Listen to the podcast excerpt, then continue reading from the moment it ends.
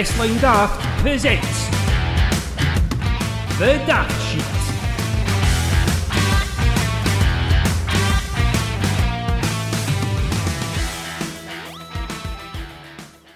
Hello and welcome to this week's edition of the Wrestling Daft Sheet. I, as always, am your host Chris Jack, and to go through pretty much everything that went down over the weekend at AEW All In, I am joined by Stephen Roach and Brian McCart to fill this week's Daft Sheet with a lot of All Elite action. Brian, welcome to the show. How's things?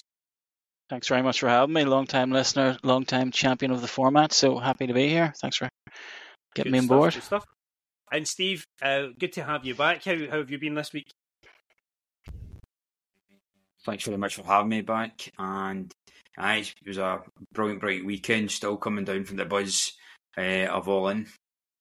Good stuff. I mean, that's the reason I've got the two of you guys on here today. Yous were sort of at the coalface, yous were at ground zero in terms of being at Wembley for All In. So I thought I'll be happy enough just to kind of keep traffic flowing on this week's episode and let you guys take the reins from actually being there instead of me being stuck in Larn, watching it on Fight TV, having thought that it was going to be on YouTube for nothing. I thought it was going to be on there for free. It turned out that when I went to thing, I had to pay the $15.99 for it on Fight instead. So $15.99 out of pocket, but quality wrestling came through for that, which I'm not too despondent about having to pay for.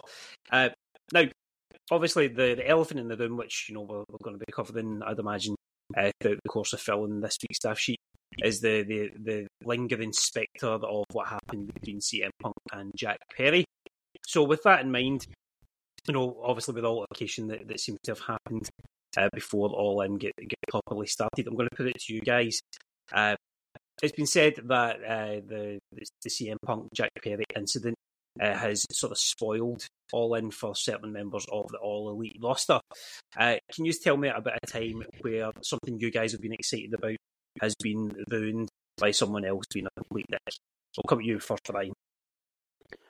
Well, 2 years ago, when I made my deep cut to the Wrestling Daft fans, 2 years ago I made my wrestling run-in debut, if you can remember those. I don't mean the run-ins, I mean the actual podcast I used to put out every week.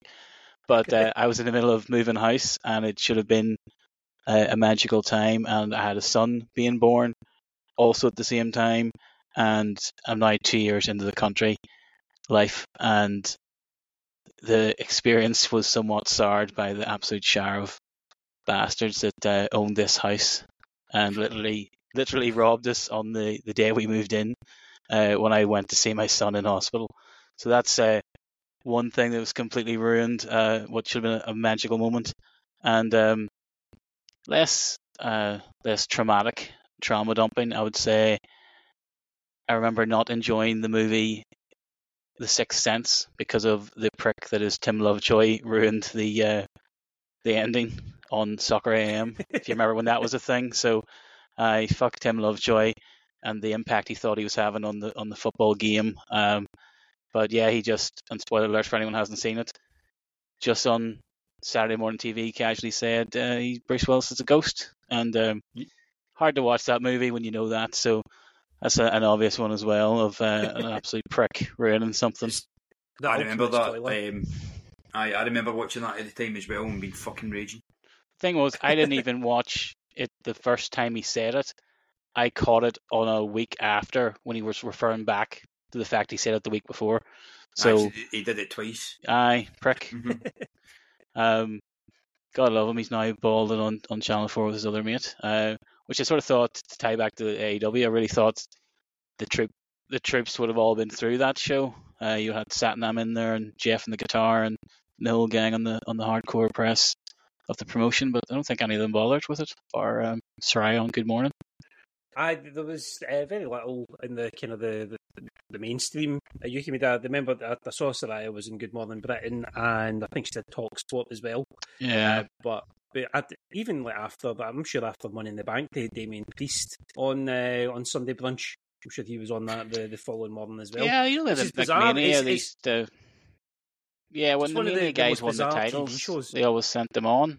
It's a It's a weird one that they sort of sold like 81,000, and we'll get to the record and all that, but they sold it off goodwill as opposed to, you know, any major promotion. Like, I was looking forward to the day my dad would text me a picture of it in the paper, like he's breaking news to me, the way he did for, you know, Clash at the Castle. But I, like, you know, I told people in work today I was at a record-breaking show at Wembley, and none of them heard of it. You know, it didn't really penetrate the bubble, and hopefully next time they can go further and go, you know, establish that base. But I think they owe the house to Davey and Brett and our boy Grado as much as anything. It was mad that they managed to get as many as that without the sort of the propaganda in the UK press. But they did it, and we'll discuss that in depth in a wee bit.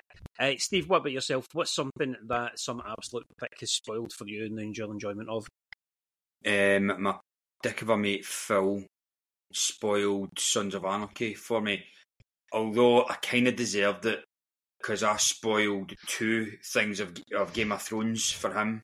First, I blurted out, because I read the books and all that before the show. I'm one of those arseholes that that boasts about liking Game of Thrones before it was even a TV show. So I spoiled it was accidentally two of the Game of Thrones things for him. Then he got his own back. I binged watched Sons of Anarchy just when that was wrapping, and he got his revenge by telling me a character death from season 5, and it was my favourite character, which really pissed me off. So you could say I kind of did deserve that one. That's the ones that kind of hurt the most, isn't it? The ones where you find out that the characters you love and stuff don't make it to the end. You're like, oh, you're a fuck. There was also a lads' holiday I had. It was Ibiza. It was the first time I went to Ibiza as well. I was buzzing for it, and this was when I was about 19. But on the second night, I get jumped by two local hooligans and got my phone nicked. Jesus. Awful. Yeah. So I wasn't. I look in the funny side, though. I wasn't even. I look in the funny side. Deep-seated trauma between the two of you there. By the way, this is supposed to be the light-hearted bit in the chat. Oh fuck! It's going to be depressing enough given the subjects we're going to be talking about as well. I was going to say, like anyone with a beard who lives in Belfast at the time, I was an extra in Game of Thrones, and I was in the pilot, and that's when I found out, because a lot of the other extras had read the books, that Ned Stark got his head done, and we're basically chatting around having a smoke, and they're basically saying, "Oh, he'll not be in season 2," and I'm like, "Why not?" And then, you know, so the reveal wasn't quite as shocking for me at the time, but. Great show, and the tourism of Northern Ireland is dining out on it finally as we speak. It is, and that's why, you know, in the lead up to still need it, man.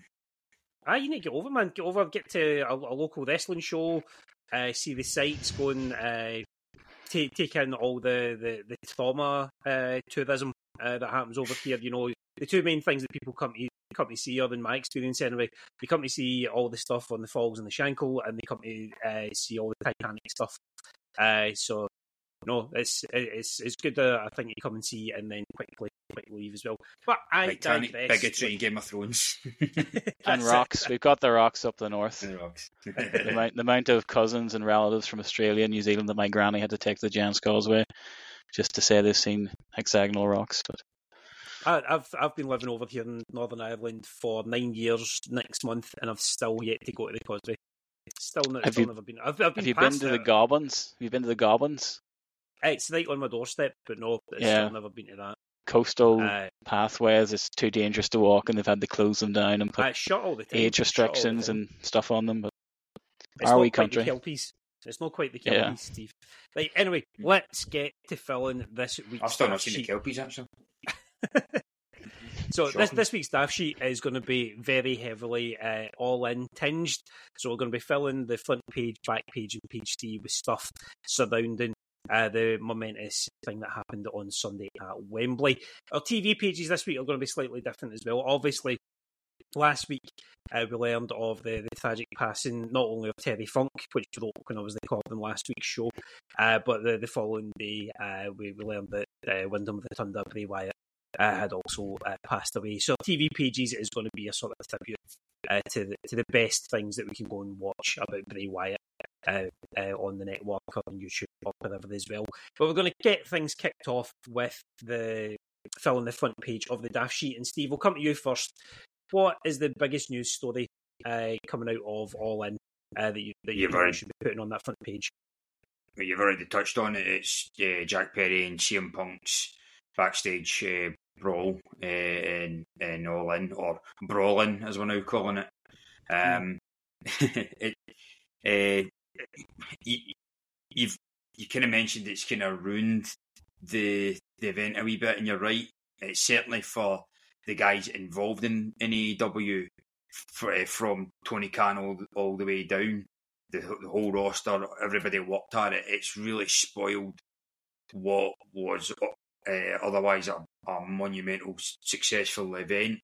But you know, we're leaving it, and yet it comes with a sour taste because of this controversial moment that happened.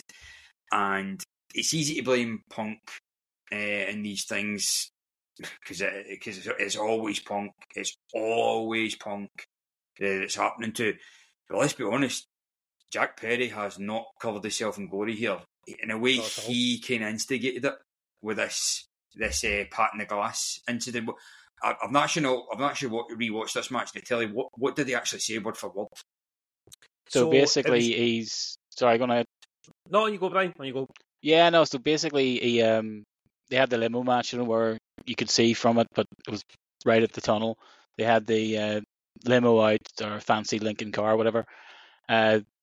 He taps the glass, turns to the camera, full on face, and goes, "It's real glass.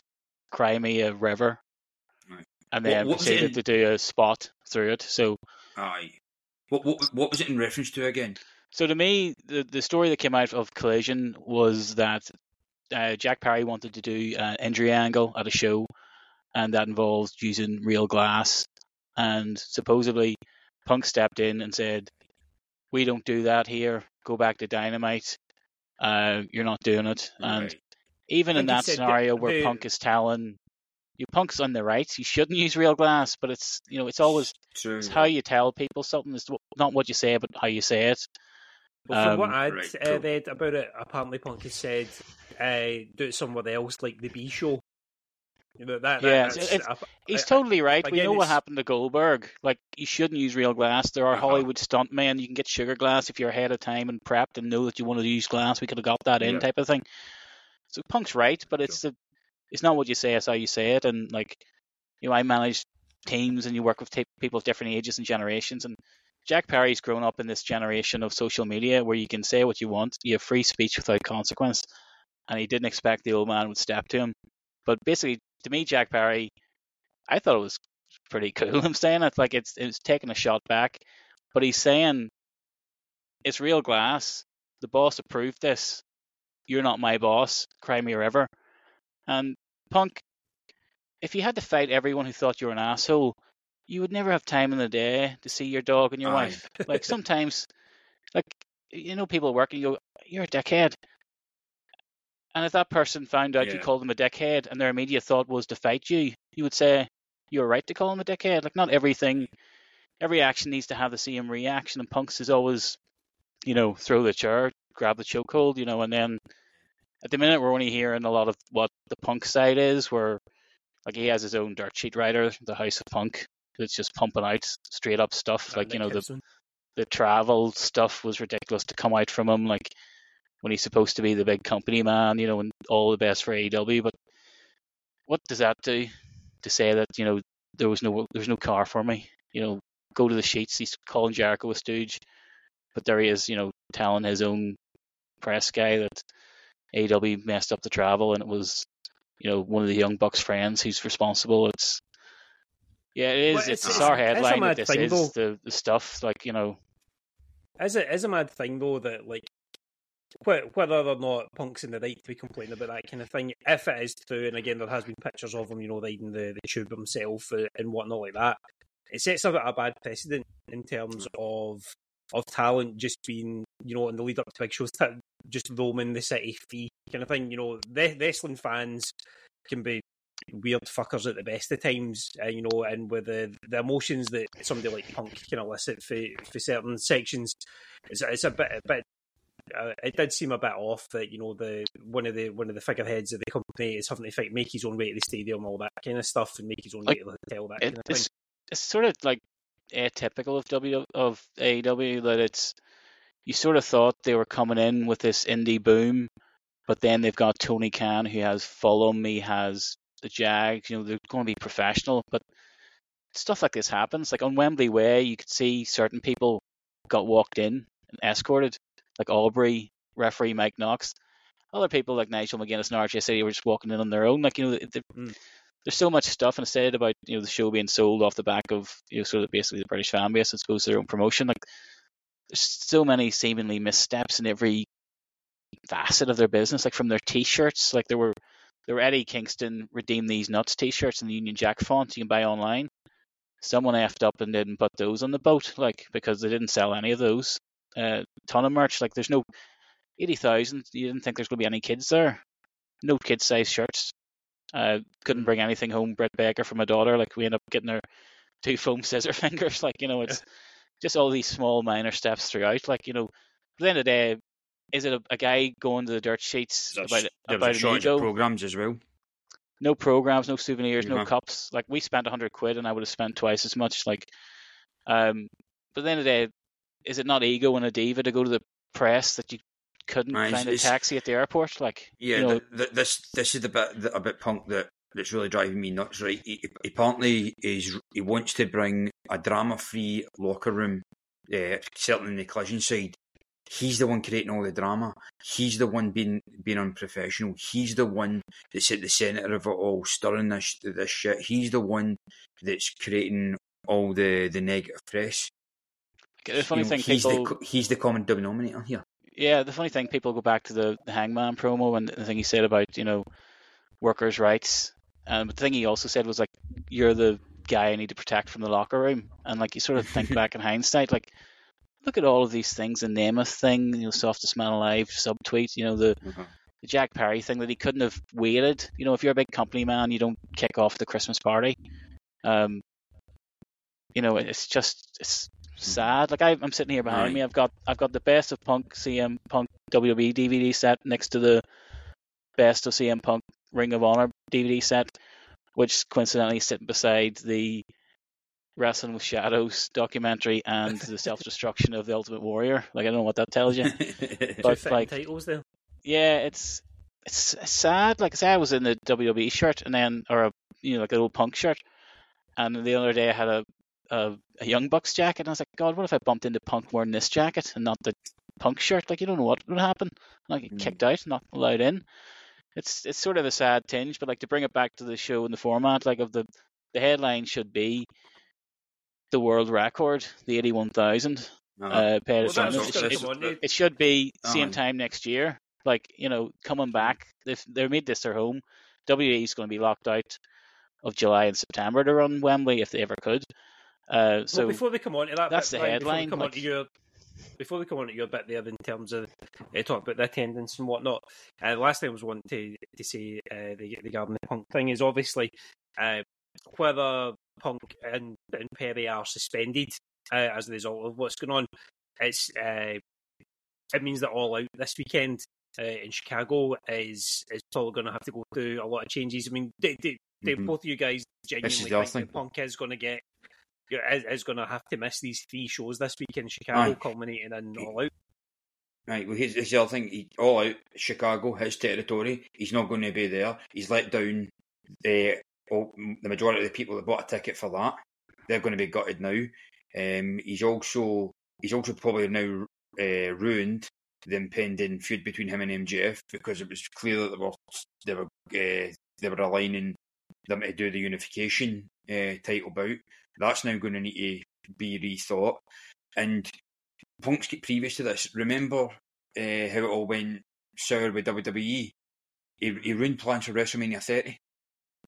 You would have thought that all this would have been out his system. You would have thought that he would know better than this. No, he's still doing it.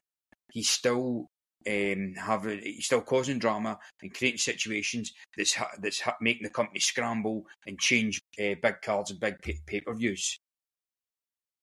And that's I'm at the point where I think he's addicted to causing controversy and making life fucking hellish for everybody he works with. It's wild. Like this is a grown man that behaves this way, and it's like this. You can tell he doesn't have kids, like because you see that as you have kids, and like, you know what that behavior's like. You step it out, like, but it's and though in terms like of everything I said about Punk, AEW's a privately run company. They get to set their own internal discipline. There is no reason why he couldn't be on this show, because rather than throw out everything you say, all the fans, all the tickets, the good grace of All In by then, sort of no show on, admittedly, an unadvertised Punk, but I mean, it is the expectation when you run Chicago, he's going to be there. Mm-hmm. They can do whatever they want after. They can get through this, and have him on the show. Yeah. Otherwise, you're without a main event, because I'm not sure if the MJF Paris talk was... to cover the fact that he won't have a title match on the show, or whether, his parents were just over and he was taking them there, as part of the trip. But I don't know what the plan is there, because nothing's built there. They can't go back to Cole. They didn't turn on each other. So I think they just muscle through and get him on the card. There's not really much built for All Out. There's nothing announced so far yet. I mean, you've got what, Miro against Hobbs. And Statlander and Mercedes, is it? I think it's Ruby. They set up on Collision. The Kenny Takeshita match they set up from the six man, and then the Moxley for the OC. Moxley, which is sort of funny. The champion's actually the number one contender. Yeah, it's sort of weird. It's sort of like out of the match, you think, well, we'll make Penta fight Moxley, and the winner fights OC, but instead they're doing it the other way around. And it's sort of the great irony of AEW and the planning that Orange Cassidy has defended this international title all of the time, on all of the shows, apart from the one time they went internationally and in front of the most people. Like, you nitpick the card, and the show was great and it turned out brilliant, but, I'd rather had a, Moxley versus Orange Cassidy in a, blood orange death match and have the title change there. But they've obviously had to, set it up to build other things. And, you being the fan that was at the show, you don't want your stuff to be the setup, you want it to be the payoff, and the bigger the show, the better the payoff. But it seems stuff has been set up. Even Miro and Hobbs is from the pre-show of All In. They got flew out for that spot. I don't know where they go with MJF. Speaking of the bigger the shows and whatnot, Brian, we'll come to you for your take on the headline. You said that you were looking to speak about, the fact that the attendance should have been the headline. I mean, what in terms of it being the biggest event, the biggest wrestling event in history, certainly the biggest wrestling event in the UK. Did it feel for you being there that like the biggest event of all time? I think the scale of it is hard to say. It's not, but. And the enjoyment of it and the crack we had and the people we met and the fun and the pops, the pyro and everything, it was great. But, when you put your sadly analytical mind on and overthink the business, you're looking back at the sort of missed opportunities and stuff they could have done that could have been out earlier. And the Jericho Osprey match paid off. Like, it was great. Jericho still got it, no matter what people say. But that could have been out from Forbidden Door. They could have been cut the angle on the one show. Like, there could have been more of the hype and more of the build to get you more excited. But, undoubtedly on the day, it paid off. It was great. But, my headline is just what should be the takeaway is this amazing show that we all got to see, and it was so good they're going to do it again. But instead, it's, the messy bitch strikes back. And, obviously coming to this, knowing you, Chris, you'll be a virtue of integrity in your reporting and your paper, so you'd want the real story there and the real numbers and the blurb around it, because even at AEW, even coming home from it, there's a guy on the train next to me on the tube wants to say that, in North Korea they had more people, like, it's...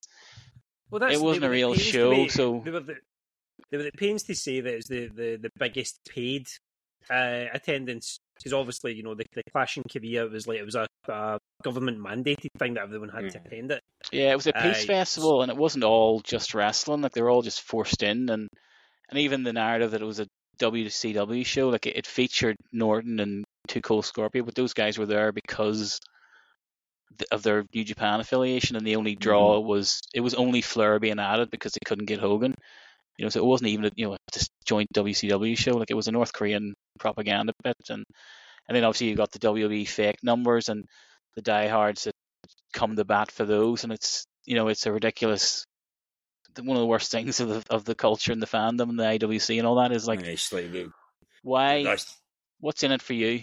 I know, it's the most pathetic thing ever. It's an instant mute on Twitter. Like, it's. Uh-huh. If you're a WWE fan, you want that record to fall because it means WWE have to come back and do something bigger and better to break it. And it means they have to put on a better show. And maybe, God forbid, they make the tickets a bit cheaper to get more people in. Like, you don't win anything by defending the fake number that Vince McMahon did. So, like, exactly. I mean, if WWE wants to give a fuck, they'll put out something themselves to do it. The WWE doesn't need you to do its talking for them. It's a $1 billion corporation. It's been still is the number one wrestling company in the world since 1985. It doesn't need you to defend them. But it's one of the many reasons why I've been Twitter off my Elon X. It's one of the main reasons why I deleted it off my phone, because I get fed up. I've seen AEW and WWE fans bicker stupidly like this. It's like, you're all wrestling fans, you should be united on this. This is not Celtic and Rangers. Fuck off. Yeah, like, you used to be able to follow Dave Meltzer and you could maybe learn something from his replies, but now it's just, he's just replying to people who don't want to learn, and it's just, trying to argue over these fake numbers and digging up tweets that Alvarez posted years ago, and it's like, you don't judge the solar system by books from the 50s that said Pluto's a planet. They don't count that no more. Like, it's, it's just irrefutable facts. And yeah, the big show, the big headline is like, we're doing it again next year. So it's sort of like, despite all of the faults in the build, and I would have rather had more singles than a 12-man to sell a video game plug-in. Aye. It's basically, all in, it was a success, all things considered, like, so that's, I know, I'd be more positive for it. I never thought, certainly during the pandemic, that there would be an 80,000 wrestling show at Wembley that I would attend. I'm just delighted that it happened. I don't give a shit about records being broken, whether they got it or didn't. We got something that I didn't think was going to happen, and we should be absolutely buzzing about it. And if you're one of these sad fucks who's on Reddit or Twitter or whatever, trying to dig out facts or trying to prove that it was all there was a fake inflated numbers, get a fucking life. And by the way, you're not actually a wrestling fan. You're just some troll who's most likely still a virgin that's got too much time in his hands. Yeah, the reality is Tony said he was going to do a pay-per-view in London, and I knew, like, I'm sort of from day one, from the sort of the indie boom, from Colt Cabana's podcast to Grado, right through that, I was with AEW, I knew I had to be at it, and best case scenario, I thought, Craven Cottage, they'll get 30k in there maybe, think of all of Europe. They oversold that in day one. Like, the decision to go to Wembley was justified over Creative College from day one. And what I wanted was an AEW show. And just because it became Wembley in 80,000, then the expectation was this has to be the biggest show ever, and the build has to be best, and Kenny has to have the best match and the two titles.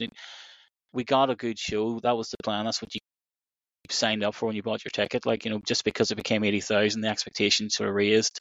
It was never going to match what everyone felt, but good enough that it's coming back next year. I've already booked the hotel's been booked. Great spot if you need anywhere to go. Paddington. Well, that's what I've asked through Wembley Central for the anniversary next year. That'll be the 11th anniversary. So we went to Spain for the 10th, but I'm pitching for Wembley for the 11th. So what we'll do is we'll wrap up this section. I think just because of the sheer enormity of the chat that's came out of it, we're going to go with the Jack Perry and CM Punk altercation has been the biggest news story to come out of All In, even though it would have been nice to focus on the attendance and more of the positives. So the headline for that is going to be Jungle's Bungle leads to Punk Rumble. So that's what we'll get for the headline there. Thanks, now, Phil. We'll go to the back page now, the back page which is going to focus on the best match of All In. So I'll come to you first in that, Brian, and we'll see if it differed any from being in the stadium to myself watching on the telly. But what was your pick of the, was it 9, 10 main show bouts as well as the pre-show? Honestly, like, it was, wrestling's one of those things where it's literally that you have to be there joke. You know, it doesn't really stand up as much when you're not.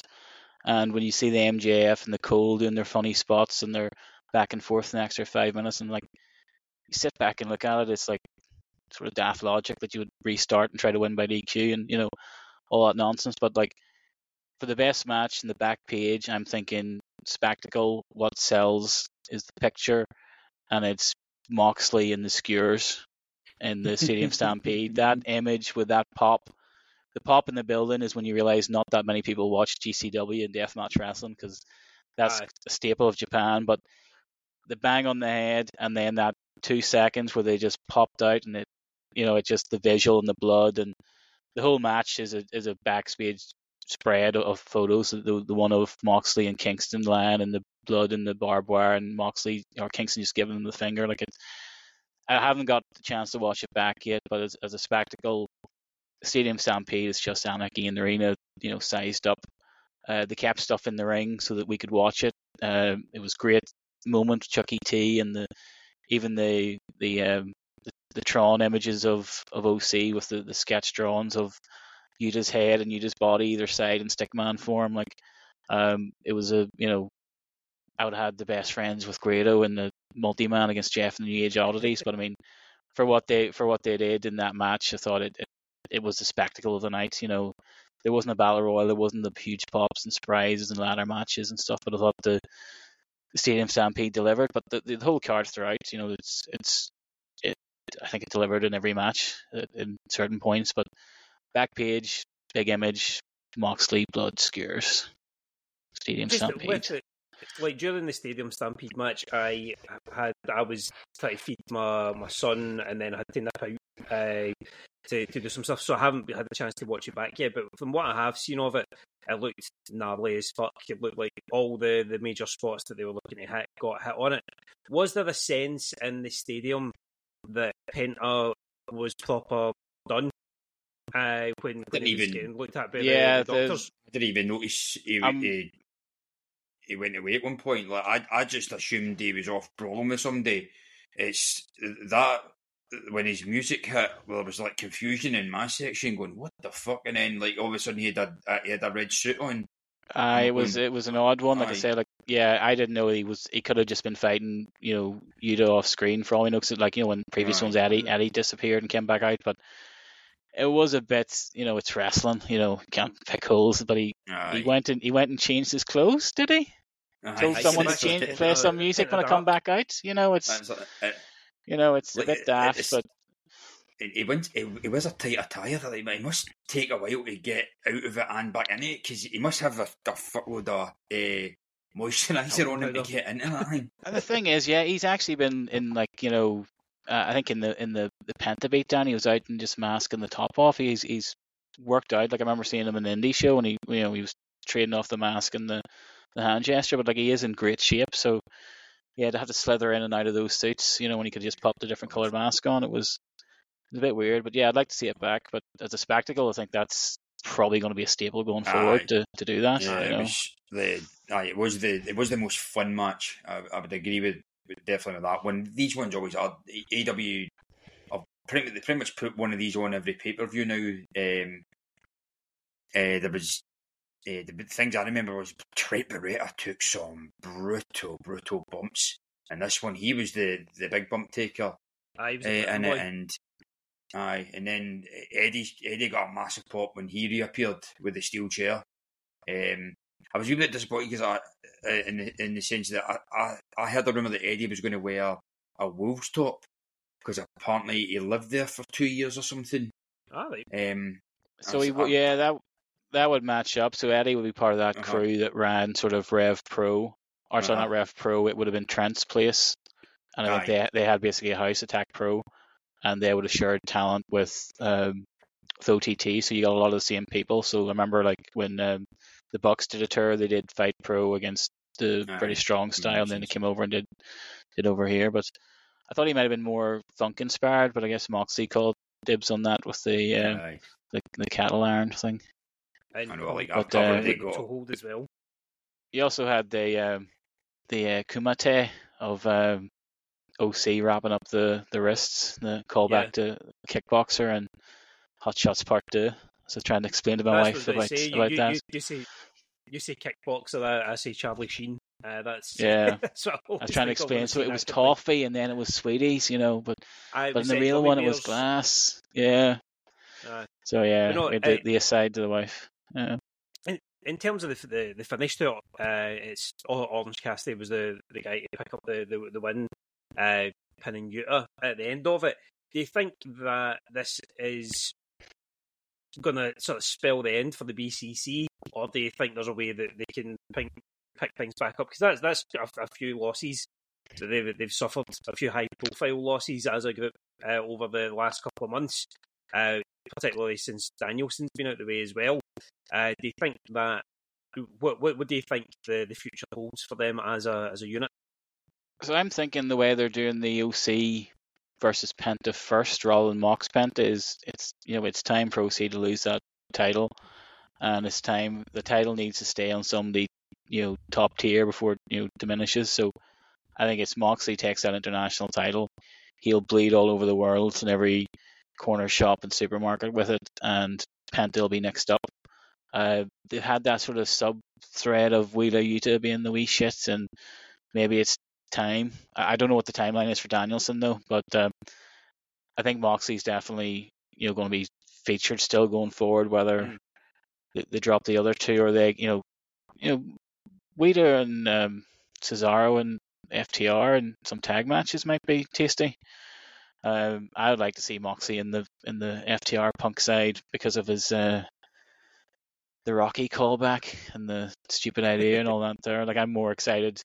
I'd be more up for Moxley Punk than Kenny Punk at this stage, or even Jack Perry and Punk, or Samoa Joe, or even Miro and Punk after his Miro tweeted out their rebuttal and stuff. So BCC. I'm not sure. Apparently, it's been breaking in the last hour or so. That there was also almost an incident between Punk and Miro as well. So this seems to be it's going to be a running story. This it seems now I want to see that. Holy! The Redeemer man could start World War III in an empty room. I'm not joking. The Redeemer will save us. And that's it. He just keeps interrupting this podcast as well with more stuff about him. So I'll come to you on this one. In fact, who was I with there? Stadium stuff. Was yourself, Brian, or was it you? Yeah. It was Brian. So, Steve, what would you say was the match of the weekend at All In from the back page? Again, I don't know if it was absolutely the best match, but it's the one I got the most from, and it's Jericho against Ospreay, because I don't think many there were expecting it to be the top one, because we weren't sure, can Jericho keep up with Ospreay, all this kind of one, and again it just kind of was booked out of nowhere as well. There was barely any build, but credit to it, they were excellent, and I think it is Jericho's best match since, I'm going to probably go as far back as when he faced Omega at the Tokyo Dome. So you're going back 2017 on that one, and it's not to say Jericho has not had. It's not to say that Jericho's had any bad matches in between that, because he has had plenty of good ones. One that springs to mind was he had a main event against Moxley about this time last year when Moxley was doing the interim. Ed Moxley and the Walls of Jericho for the full ad break. Aye, that's right. So that was one, but I think this one against Ospreay is his best, and he's kind of what we're calling his kind of autumn, kind of period of his career, and it was the spots in it were excellent.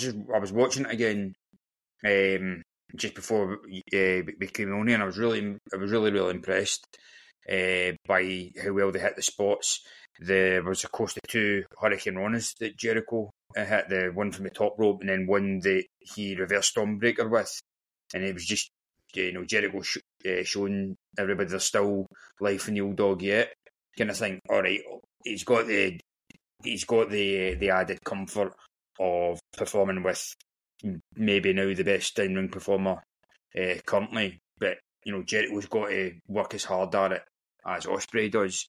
And then there was that fucking German on the apron, holy shit. That was really early on in the match. So they showed they weren't hanging about here, they were straight in, going all in, pun intended, with it. And I think I like the kind of story being told in the sense that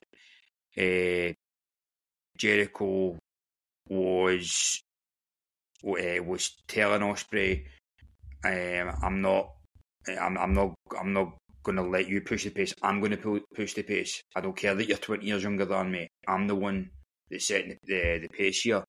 The only kind of annoying wee bit is was that storyline wise, wasn't Ospreay meant to be the heel?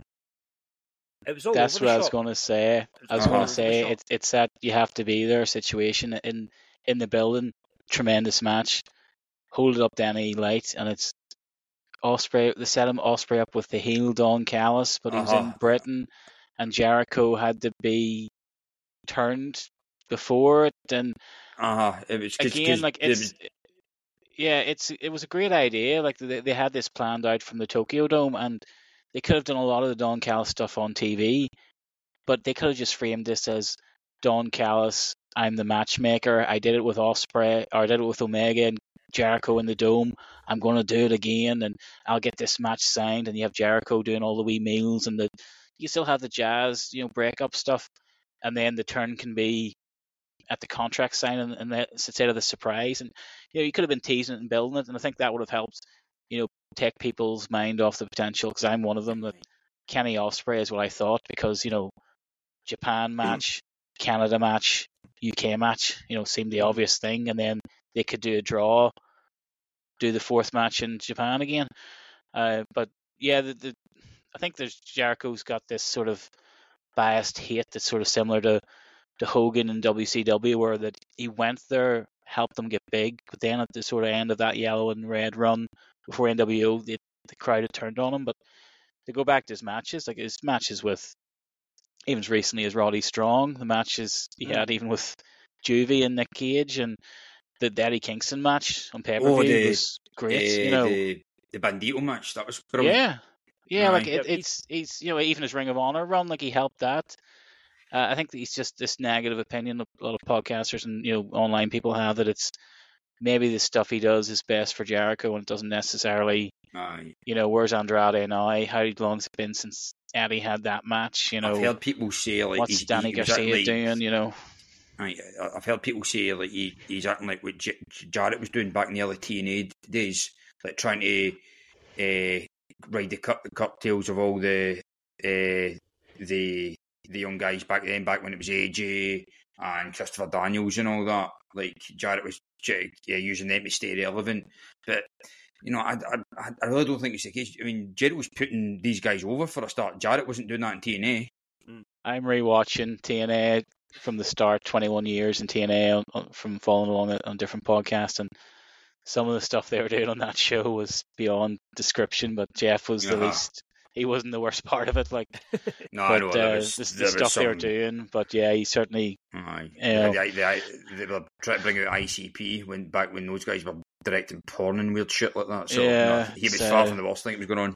The guy in the trash can, and he bring the little person that brings the gun and the dub cup. And I, to be honest, it's sidetracking the TNA, but I always thought the rumor, you know, the story was they did pay per views at the start was, you know, every week they were just putting on, you know, takeover style cards with the available talent. I did not realize they were just booking a bad TV show and trying to sell it every week. So a misfire on every step, but. It's a whole other podcast. But in terms of the Jericho match, and more importantly, I think the fact that it's Ospreay that's gone over there. Do you think that when Ospreay's contract comes up, which you alluded to on Dynamite last week, do you think that AEW is going to be a permanent destination for them, or I think it's going to be? I think it's going to be. I think that they've got Wembley again. That instantly is a puller for them, and I think the. I think it is the right way for them. I think they get more, and there's dream matches they're waiting. There's Jay White. There's I've already seen Orange Cassidy from the first Forbidden Door, but I'm not against seeing that again. There's Moxley, Darby. I can see him and Darby Allin doing a lot of good stuff. Sammy as well. Yeah, aye. It's like Ospreay's got this label of not being particularly bright, and he seems to maybe lean into it more than he should. But and Punk, he has, he'll be another one he'll have a brawl with backstage, no doubt. So he has previously come out said he doesn't want to live in America, and that sort of means I don't want to work for WWE. Whereas really he should be, you play them off against each other because. Prime Will Ospreay walks in there. He's not going through NXT. He's straight to the top of the table, and he's taking that belt off Seth, and he's in with Cody, and he's travelled the world and all of that. Ricochet. And, he's a star. They'd make him a star. They make him look a star. I sort of thought it's funny they had sort of almost rebooted him on AEW with the sort of. It's sort of like the Kingsman, he starts off as a young chav and then becomes a sort of elevated suit guy by the end of it. That's what he is in New Japan, is the ultra Nick Aldis, the top level suit guy, but he was out looking like an extra in a porno, bringing something out of Stains in the LEG movie. Was he like proper over in the stadium? Like I don't know if it's just because I'm kind of removed from the Brit Rez bubble and whatnot, but were the English fans more so than maybe the Scottish fans that were there, but were they like proper losing their shit for Ospreay being there? Huge. Uh-huh.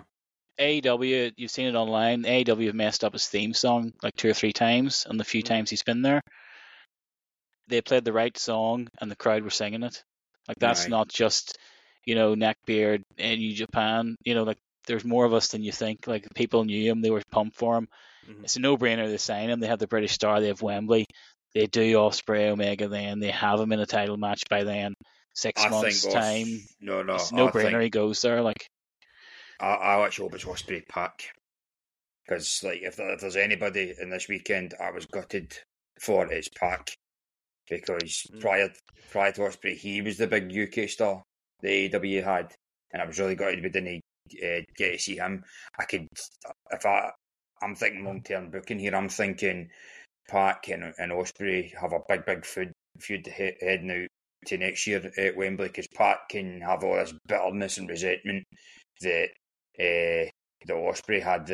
Was the UK star that got the big match while he was at home injured or whatever. And if they don't do that, they can have Pac versus Grado and really.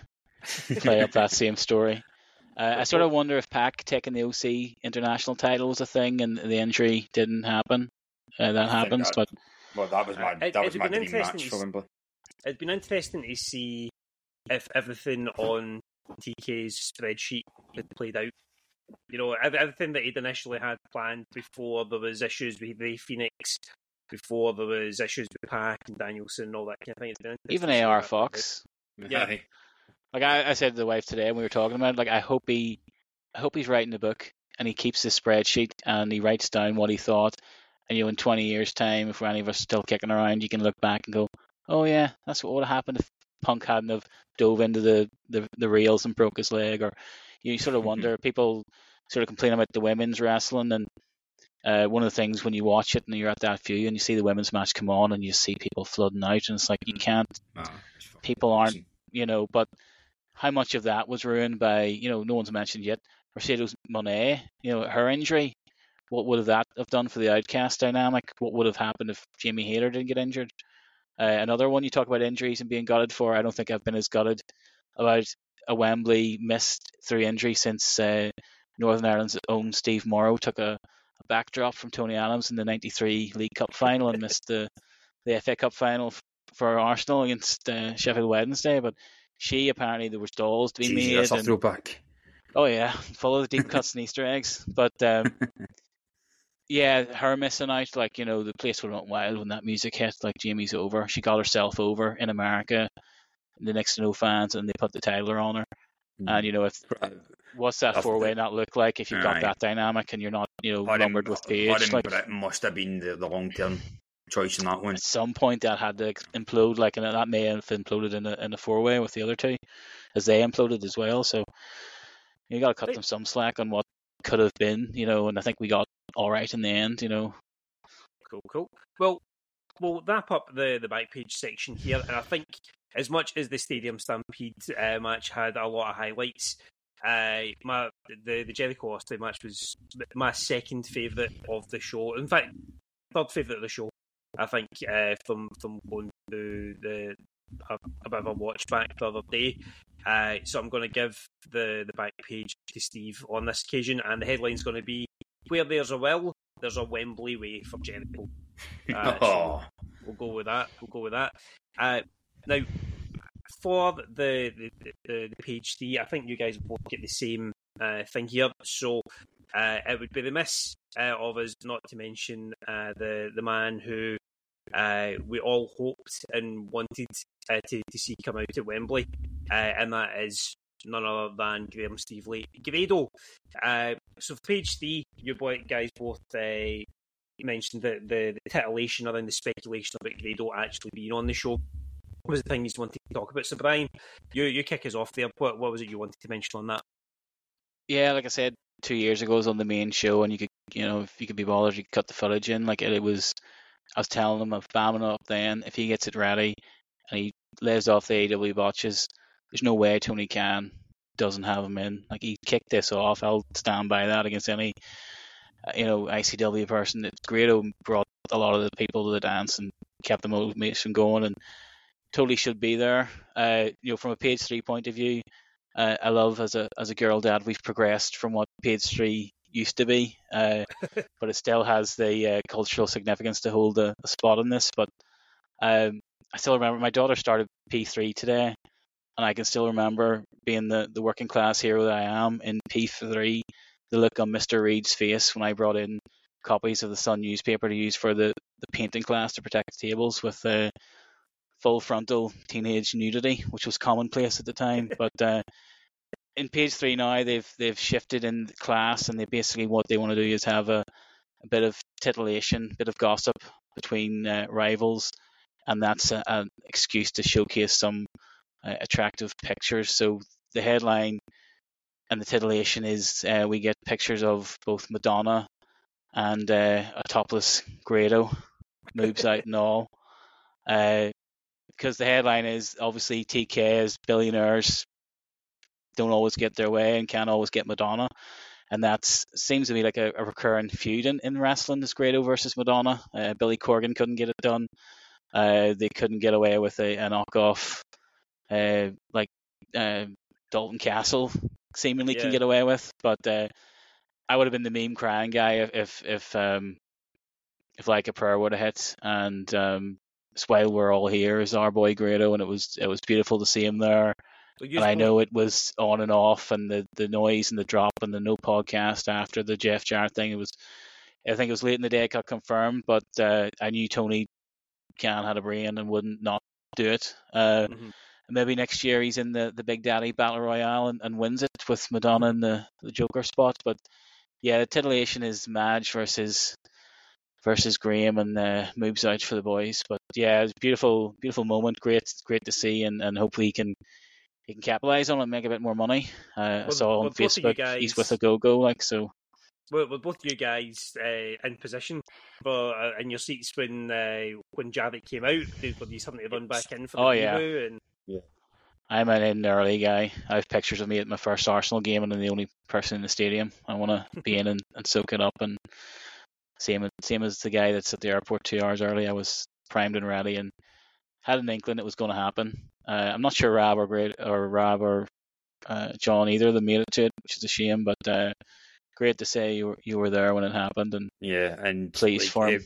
And when Jarrett was out, like, it wasn't just like Scottish people say going grade. It was everybody. The pop was great.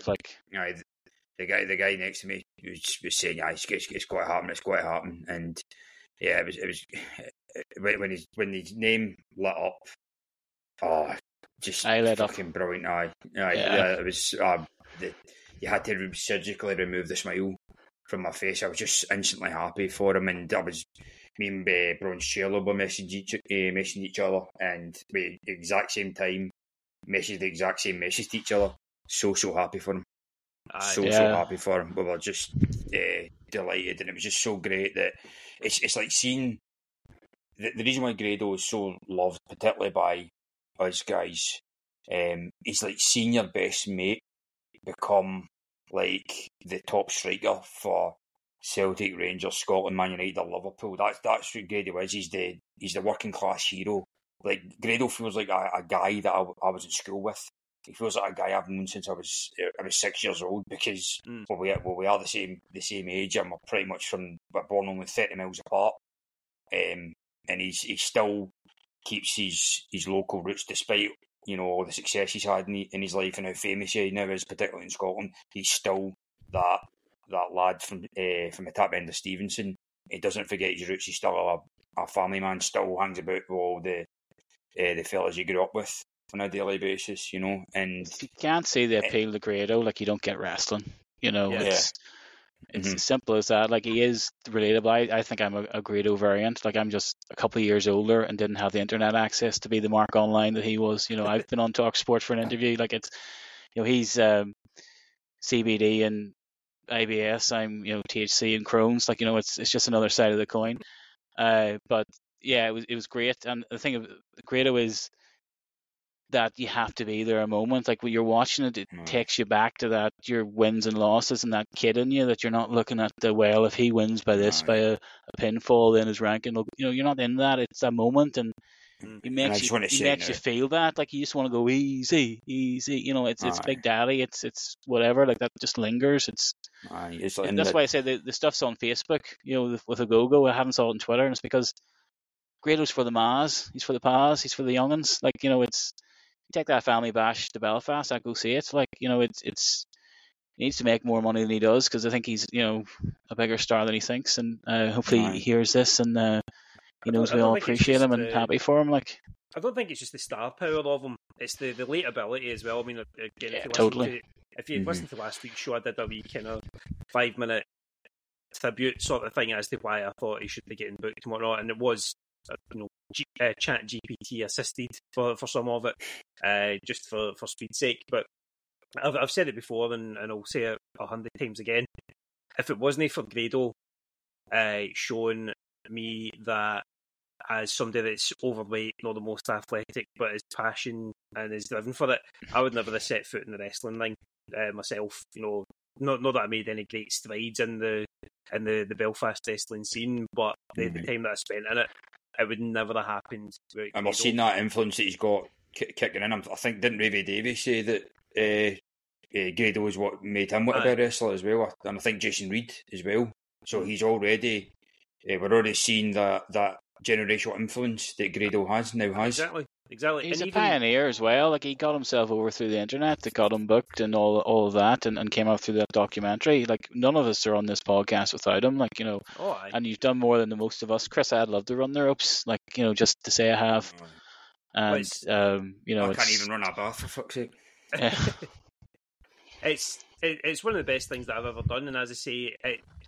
Not only Grado, but guys that I know that Grado's fought over here as well. Again, I don't know, Steve, what your knowledge of the Irish wrestling scene is, but there's a fellow over here called Justy, who does a lot of stuff, mainly down south, but he works with Titanic Wrestling as well. And he's probably the closest to a Grado equivalent in terms of, the comedy side of wrestling, but he's also a very, very good wrestler. And I know that he and Grado had a couple of matches a few years back as well.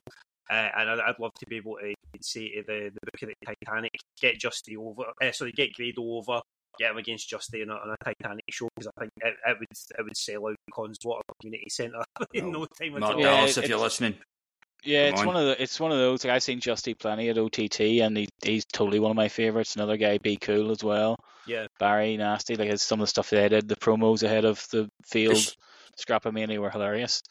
But Justy, yeah, he can go both. He can play a straight. And obviously, sometimes it's difficult when you have a comedy guy versus a comedy guy. But I think it was Puma King versus Justy at a show in Cork that also had Pac versus Speedball, and Darby and MJF were on it. And that opener with Justy and Puma King is like one of my favorite matches I've ever been live for. Just funny. He came out with the cape and the entrances. He has it all down. He has his gear. He invested himself. He's a funny guy, and he's winning in life as well. If you see how well he's punching with this lovely missus. Indeed. Indeed. Tremendous guy. I would be on my NWA Scotland if we ever revisited that with Rab. I'd be booking Justy. Tremendous. Yeah, my wrestling career peaked in pretty much my first match, because I was in a tag team gauntlet match. My tag team partner was Billy Bedlam, and I was in the last round of it against Justy and Phil Boyd. So two of the best of the best of the Irish scene, and Billy as well. No disrespect to him. Did you get fish hooked? Did you? I didn't get fish hooked, but I got double power bombed, and almost got spike pile driven as well, which was nice. So we could do a full podcast on your career retrospective and watch along these. It would be 15 minutes. It'd be 15 minutes in the middle or something. But anyway, it's Grado that we were looking to speak out there, not my failed attempts at being like Grado, but certainly he's more than worthy of being in this week's staff sheet in whatever position we put him in, but we'll put him in as page 3. And yeah, in fact, Steve, I was just going to ask you as well before that happened, the Grado stuff.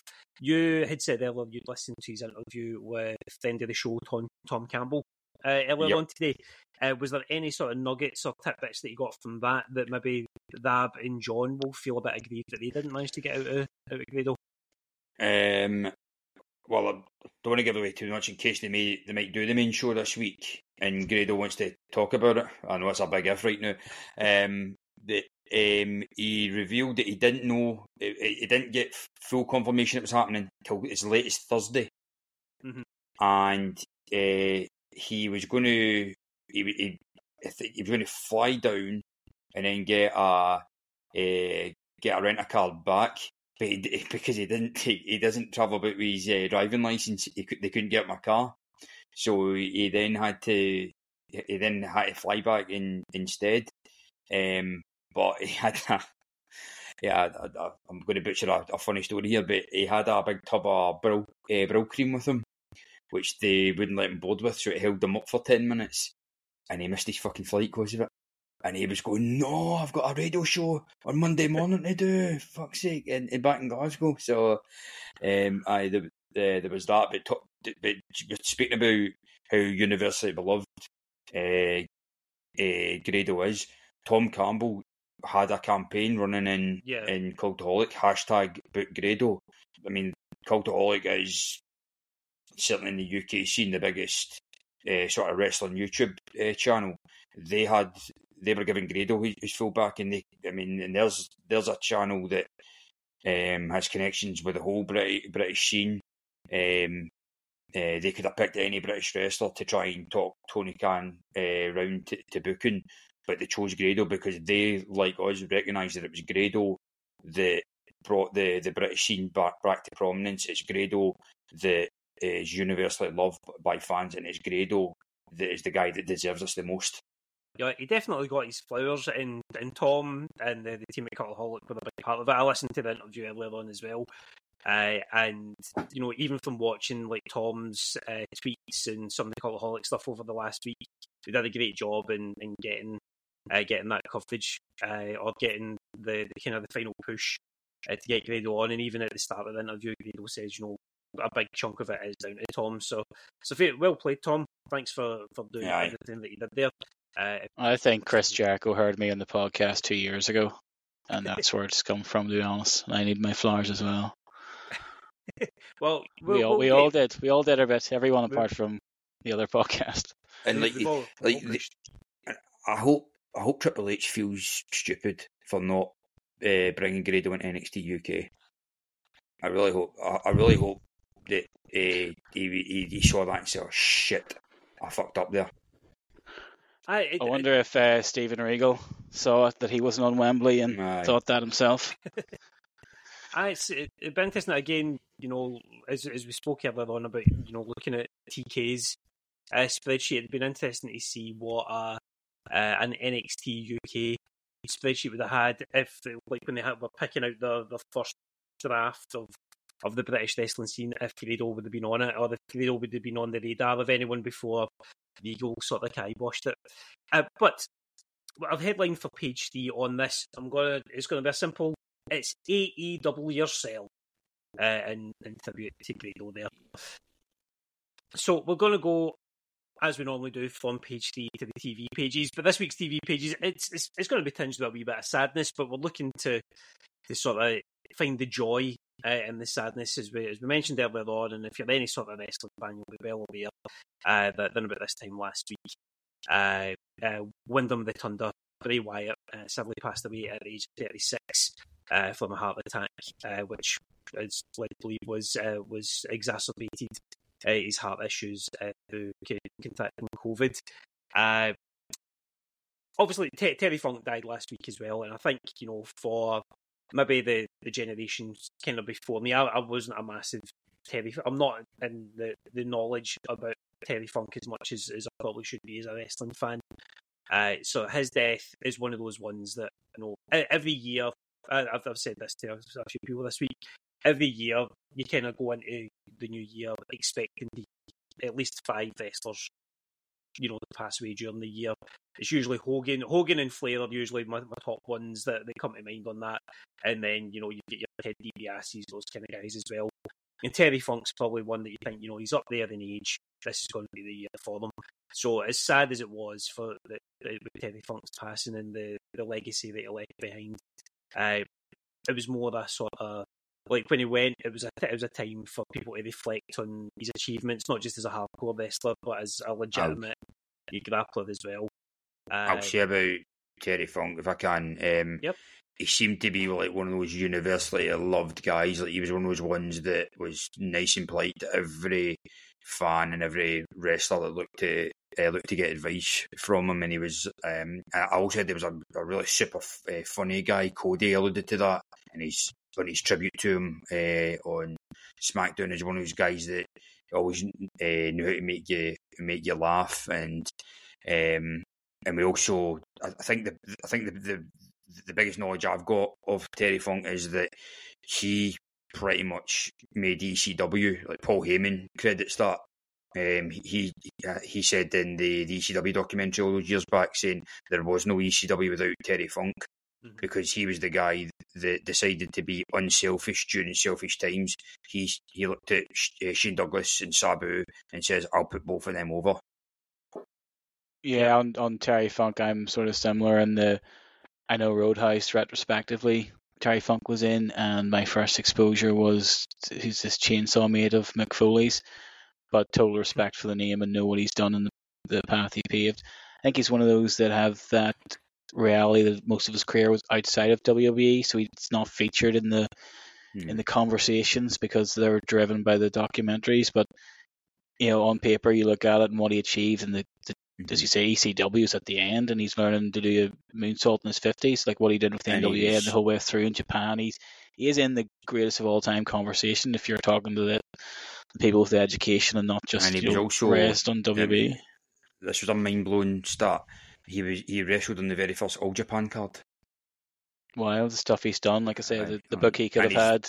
Like, yeah, and he's the only guy ever that's wrestled on All Japan, New Japan, WCW, ECW, WWE, TNA, and about another like 15 companies. He was every company he ever. I think his health had been bad for the past few years, and his wife had passed as well. And I'm sure at one point they would have loved to just have had him at an AEW show in the ring, just to say he was there. And, you know, he certainly was there all over the card at at Wembley. Punk was doing funker spots and you know, Kingston and Mox as well. Like, his legacy will go on, and say, yeah, funny guy. And also, like, a lot of people as well, it's the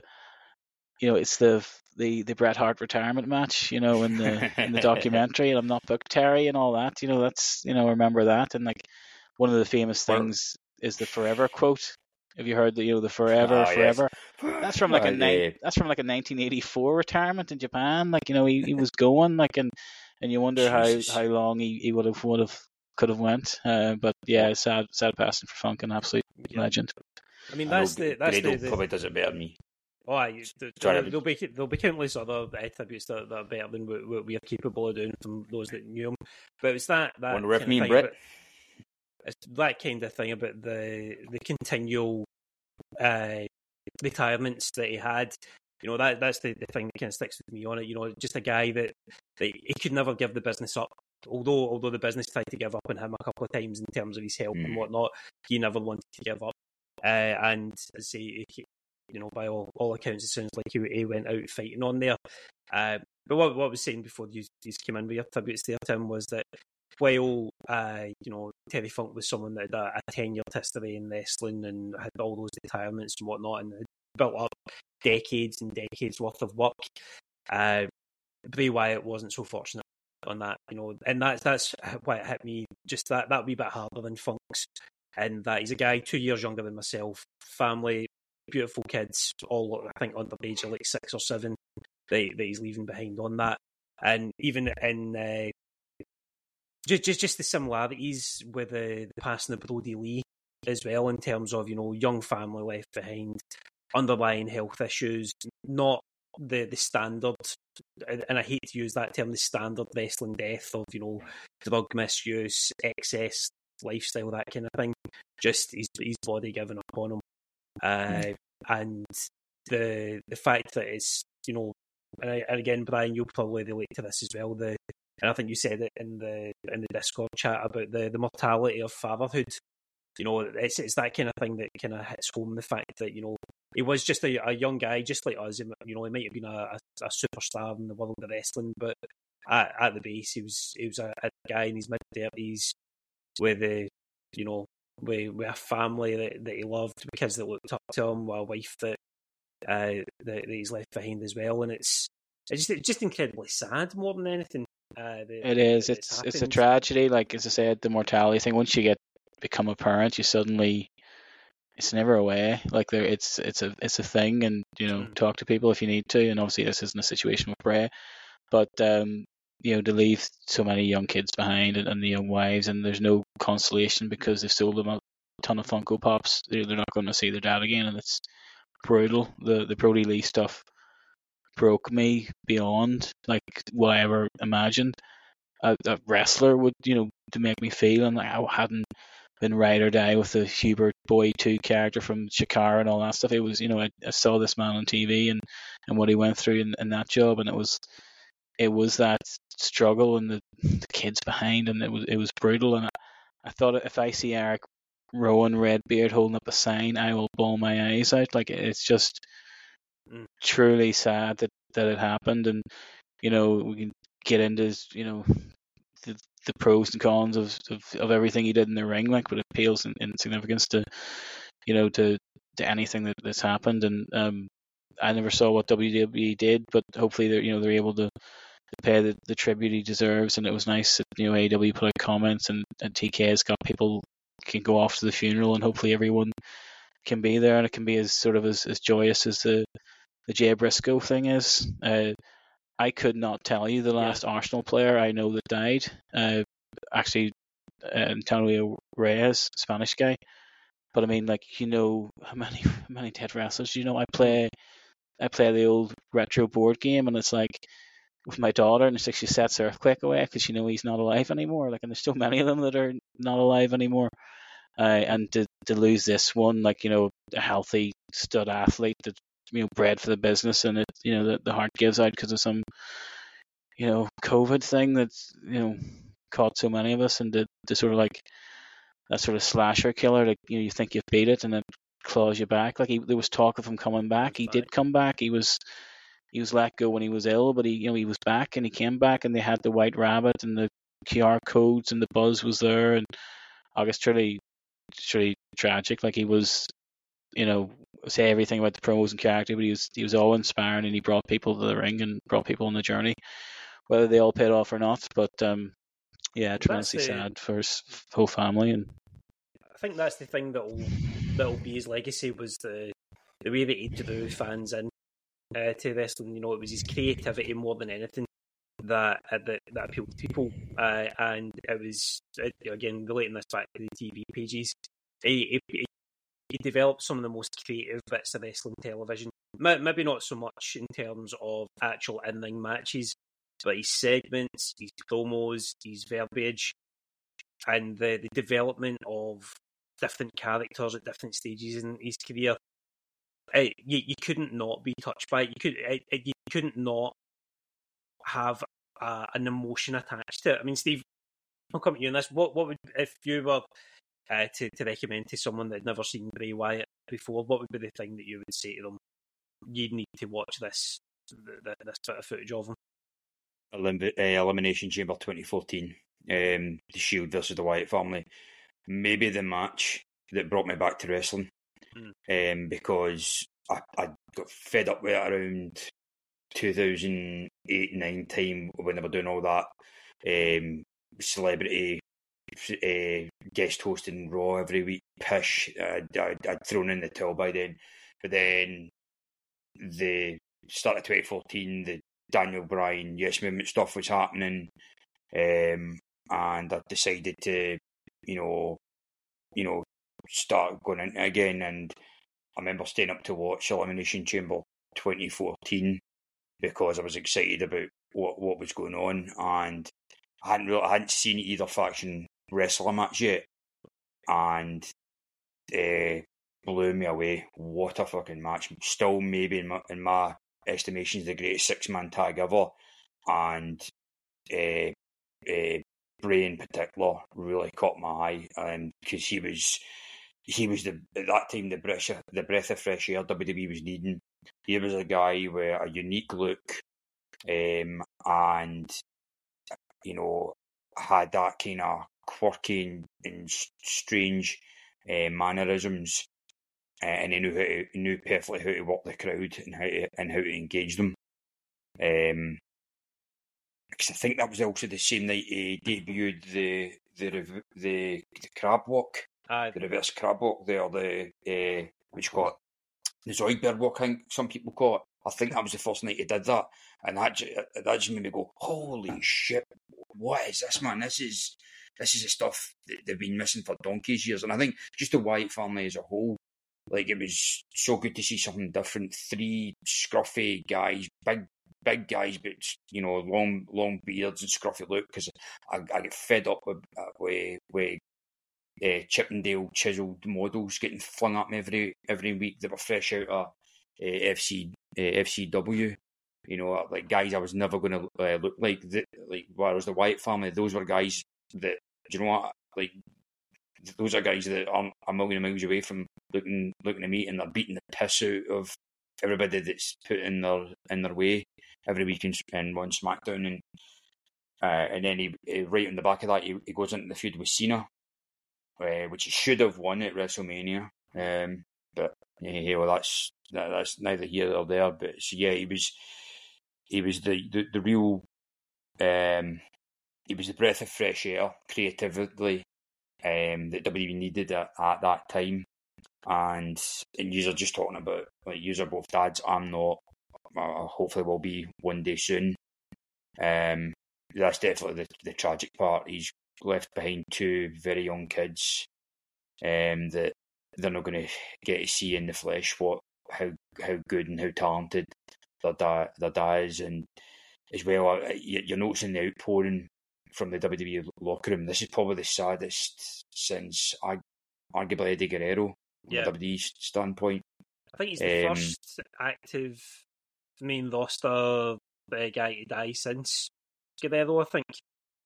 Well, apart from the name redacted.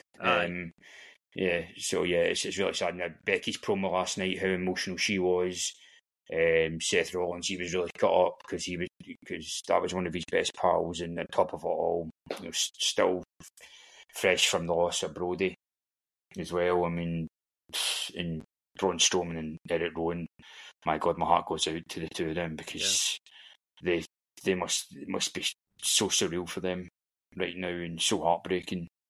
But and then let's not forget, part of a wrestling family. You know, his dad was IRS. I think it's something. I don't think we mentioned that enough. And Barry Windham was his uncle, and Bo. He's named after like Wyndham Rotunda. Yeah, it's almost like. And again, I'm not saying this to denigrate anything of that, but I always thought Wyndham Rotunda sounded like somewhere the IRS would have wrestled in the 80s. You know, I always thought it sounded like a seaside town in Essex or something like that. But the Wyndham Rotunda, the Wyndham Rotunda. You know, like if there was like a physical like WWE like Hall of Fame place or anything like that, the Wyndham Rotunda would be the ideal name for like the venue in it or something like that. Be their hotel casino. They could do their Hall of Fame in. Like I said, just on the talents. Yeah, exactly. So I dug out, I don't know if you can put the link in the show notes or not, but best promo Bray Wyatt, and it comes up London, and it sort of encapsulates it all with Bray Wyatt. It's a show we actually went to. It has the Fireflies. It has the whole world in his hands.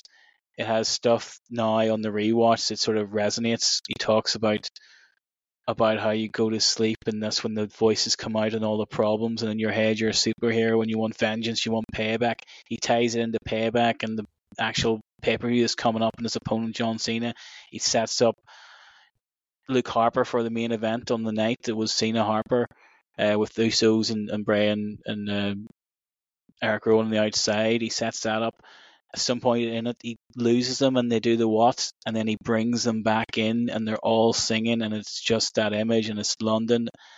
And I was there, my wife was there. We brought a red camping lantern, and we are like, I know our light is in the back corner at the far bit. We were right pretty much behind the curtain.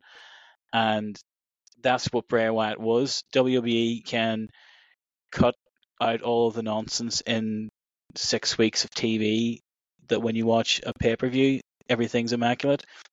They'll strip out all of the nonsense we remember, the black box, the goo, the Randy Orton shaving his face halfway between a pre-tape and a live match.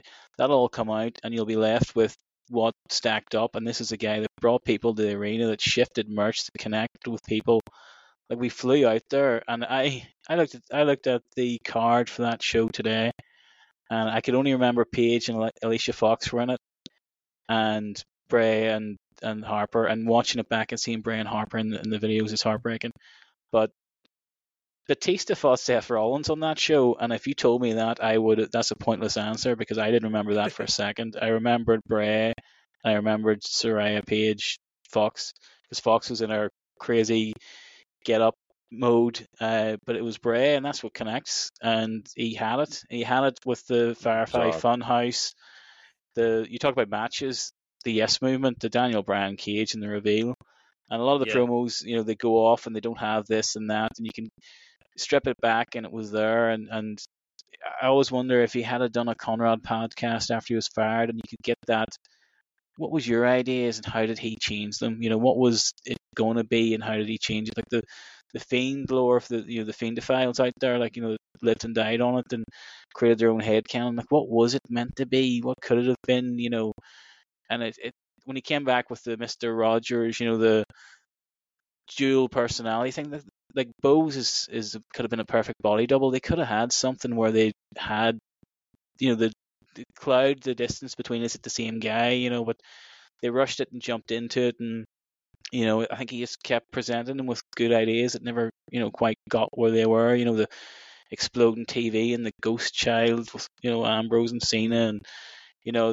they were all there, like, you know, but, you know, he shifted merch and he was a captivating, charismatic guy. Like, I think he's going to go down as one of those guys as well that had one of the all-time best looks and attires of all time. One of the most beautiful moments and memories I'm going to have from Wembley, and I don't know if you saw this, Brian. There was just at the end of the pre-show, there was two guys walking around the floor, and they walked in front of my section. One was dressed immaculately as the Fiend with a lantern and all, and the other one was the first incarnation of the Bray Wyatt, where they did the rocking chair thing, and everybody in that whole section burst out a rendition of "He's Got the Whole World in His Hands," and it was a really beautiful moment. So I think if there's maybe one kind of comfort we can get of all this, is that he's going to have one of the all-time most memorable looks in the history of wrestling, up there with Taker, Macho Man, Brett.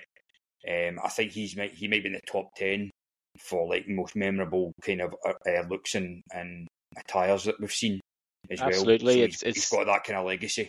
It's toyetic. It's the word. It's the phrase. Like, and he is. Yeah. He has it pegged warm a while in the local B&M, but I regret not buying one of the Bray Wyatts that had the wee husky pig. You talk about sort of when you got into it. We sort of came back to wrestling within, it was the week after Nexus debuted. So I'd seen the later on incarnation of Husky Harris, and then the Punk Pipe Bomb. He's actually wearing a Nexus armband. That was in flight. He had just been whipping those boys as initiation, and it all got dropped, and he went back. But he bounced back from that. He's 36, and you think, what age did he go in NXT? It was 13 years ago. He had so much ahead of him. But he achieved so much, and you sort of also have that regret of what else could he have achieved. I know people turn this into a shoot on creative that wasn't his fault. I remember my wife bought the merch. We bought the lantern. We bought that brought us to the show. And that's the important thing. Not necessarily the bell ringing. He believed it until you didn't. It's the bit that sad me. It's he's the same age as me. That fucking blows my mind. But also, and I know this is really selfish to say, but it pisses me off that we're not going to see him against, Damien Priest or if there was going to be eventual WWE or AEW crossover, him against, say, Malachi Black or something like that, because that would have been gold.